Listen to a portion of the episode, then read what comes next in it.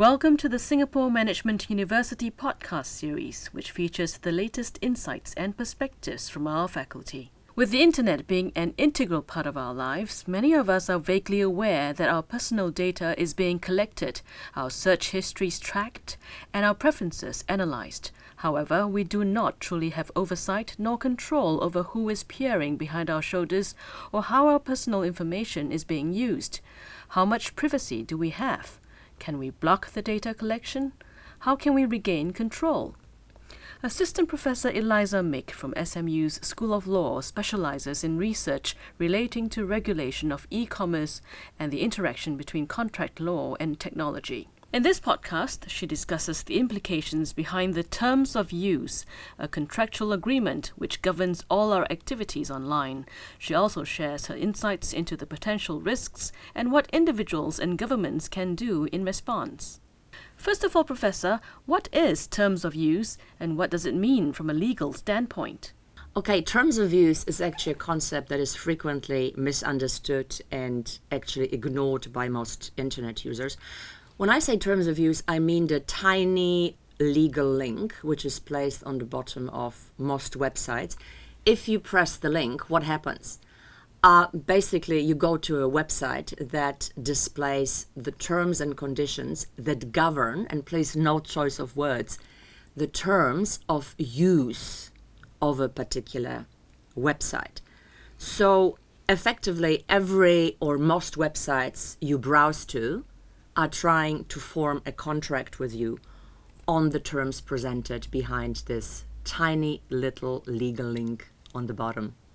So, uh, what does it mean from a legal standpoint? Um, well, effectively, believe it or not, it is a contract because, from a purely legal perspective, from the perspective of contract law, it suffices to notify a user that a particular behavior is subject to contract and that there are terms governing a particular behavior.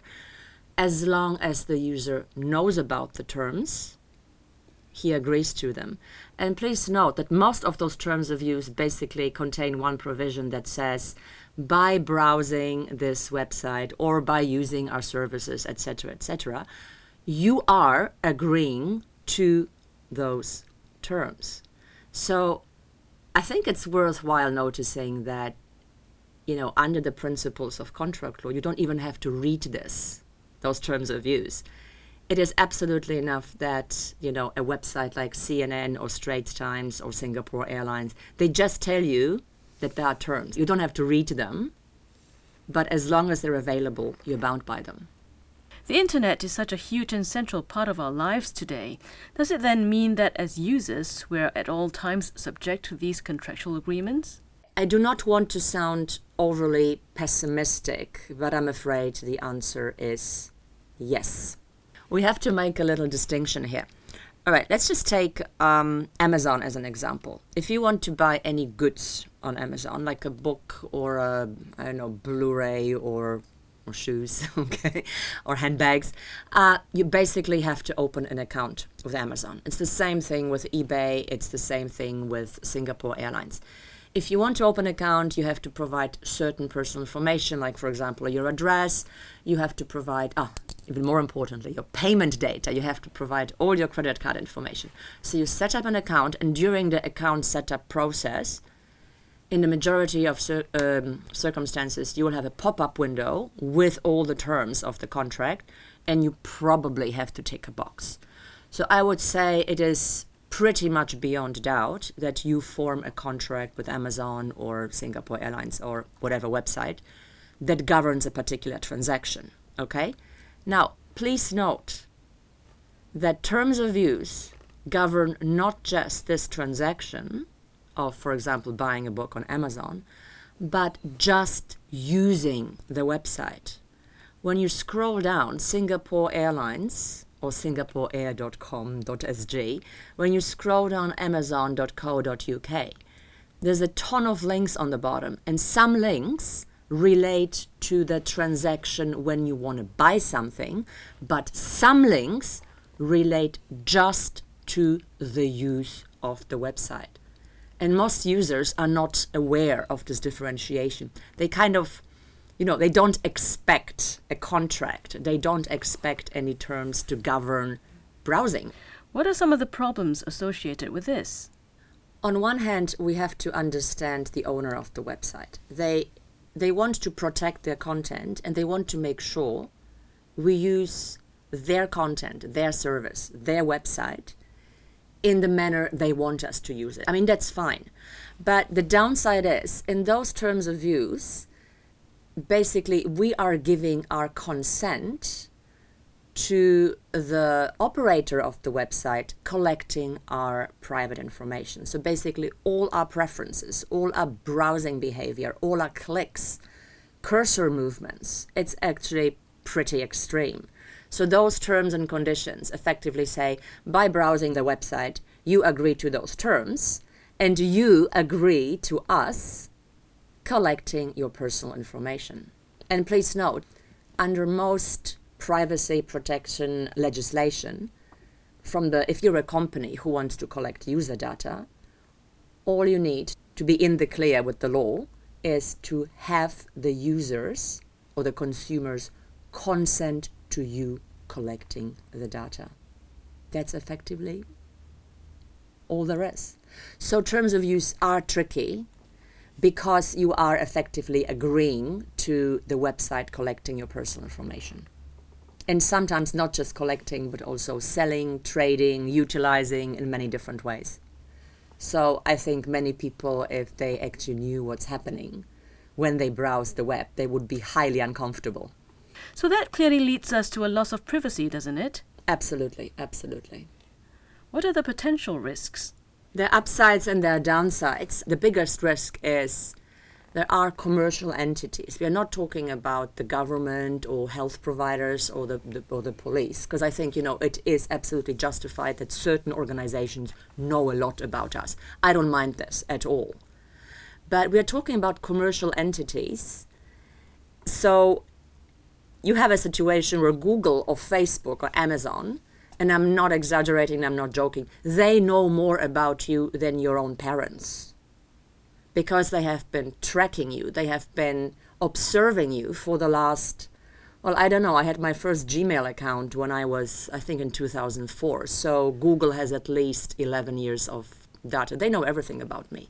So there is a psychological discomfort, obviously, that somebody knows everything about you and I really mean almost everything, because of course they know your search terms, they know the contents of your emails, etc., etc., not just your purchasing behavior. But I find it really, really shocking that this information is being traded.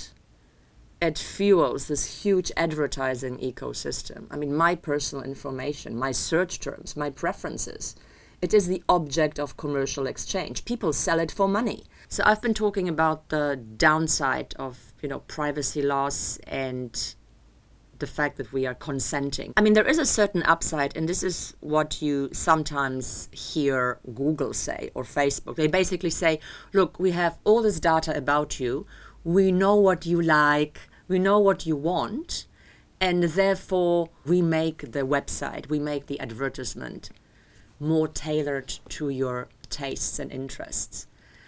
I'm a little bit skeptical about it because, you know, I'm pretty skinny, but Facebook keeps on targeting me with advertisements about weight loss. So I'm not sure to what extent those targeting algorithms actually actually work. I mean, look, this is a debatable issue, but I, I see their point. But again, do you actually want to be targeted on the basis of some search term you inserted? You know, you might have been searching information about a particular disease, and then you get targeted with uh, ads for a particular medication. How comfortable are we with this, really? In your opinion, why is there a general ignorance on the terms of use among the public? Or are individuals already resigned to the circumstances because they assume that there's nothing much that can be done?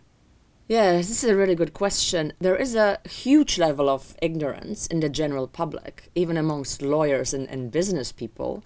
It is because, well, we do not expect browsing to be subject to contract, because historically, the internet and the web in particular, you know, there were those romantic instruments of freedom and self expression. You really went there to, for fun, to socialize, to search news, etc., etc. So the web, historically, in the very, very beginning, it was for free because there was no business model. There was not so much data being collected. And if data was collected, it was really just to customize the, the website for a particular session, not to on sell your personal information. Well, partially the ignorance is excusable by the historical background of the web.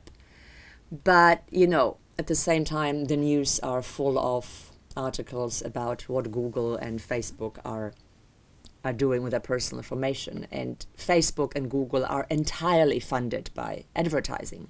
And also, uh, we just have to be realistic. Guys, there is no such thing as a free lunch, as they say. In real life or offline, we pay for each and every service. Okay? When you go to Google, when you do a search on Google, I mean, most people think, oh, I'm just Googling something, yes? In reality, you are using an extremely sophisticated technology. You are using a search service that costs I actually have the most recent data from, from, from last year, but it's billions, billions of US dollars per year just to keep it running. I mean, just imagine the data centers and the and the electricity that, that Google is using to maintain the search engine. So let's be realistic. Why should Google or Facebook give away their services for free? They want something in return, and they need a contract to be able to do this. Finally, as individuals and as a society, how do we mitigate the risks and deal with the challenges ahead? I think the first thing is people must understand the risks. They must understand what is actually happening. So you cannot plead ignorance, you know, all your life. You could plead ignorance in 1995, but it's 2015. You know, we've had the web for more than 20 years now. So I think it's a more aware use of the technology or actually using specific technologies to hide your identity or to prevent people from snooping on your online behavior. For example, I use Firefox and I have a number of add ons. I mean, apart from the classic ad block that prevents the pop up of, of ads, not just the pop up, but basically the display of any ads, or most ads, I hope. I have a couple of software like Lightbeam and Ghostery that basically show me in a very graphic way how many people or commercial entities are observing my behavior while I'm browsing. And, you know, I read some statistics that after two or three hours of browsing, I'm not talking about hundreds of websites, but I'm talking about three or four websites, um, about 150 commercial entities were observing my behavior and, you know, collecting my personal information. And, you know, there are technological ways of preventing them from doing it. But, you know, sometimes I also think if you're not comfortable with something, just write to the company, write to Google, write to Facebook. If five people write, they will laugh and they will ignore you. But if if a lot of people start protesting, they have to react because they need us just as much as we need them. Another point is we are a little bit too trusting when we browse the web.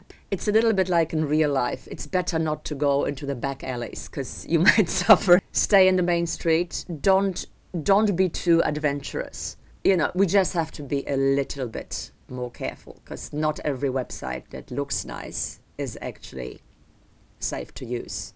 Collecting your data is very, very easy. Selling it, even easier. There's another aspect to it. Of course, you know what can the what can the government do? I mean, there's only so much that individual users can do. I think there's a big role that governments can play, and I think Singapore has you know has made this great first step with the uh, PDPA, uh, Personal Data Protection Act. Um, this piece of legislation is relatively new.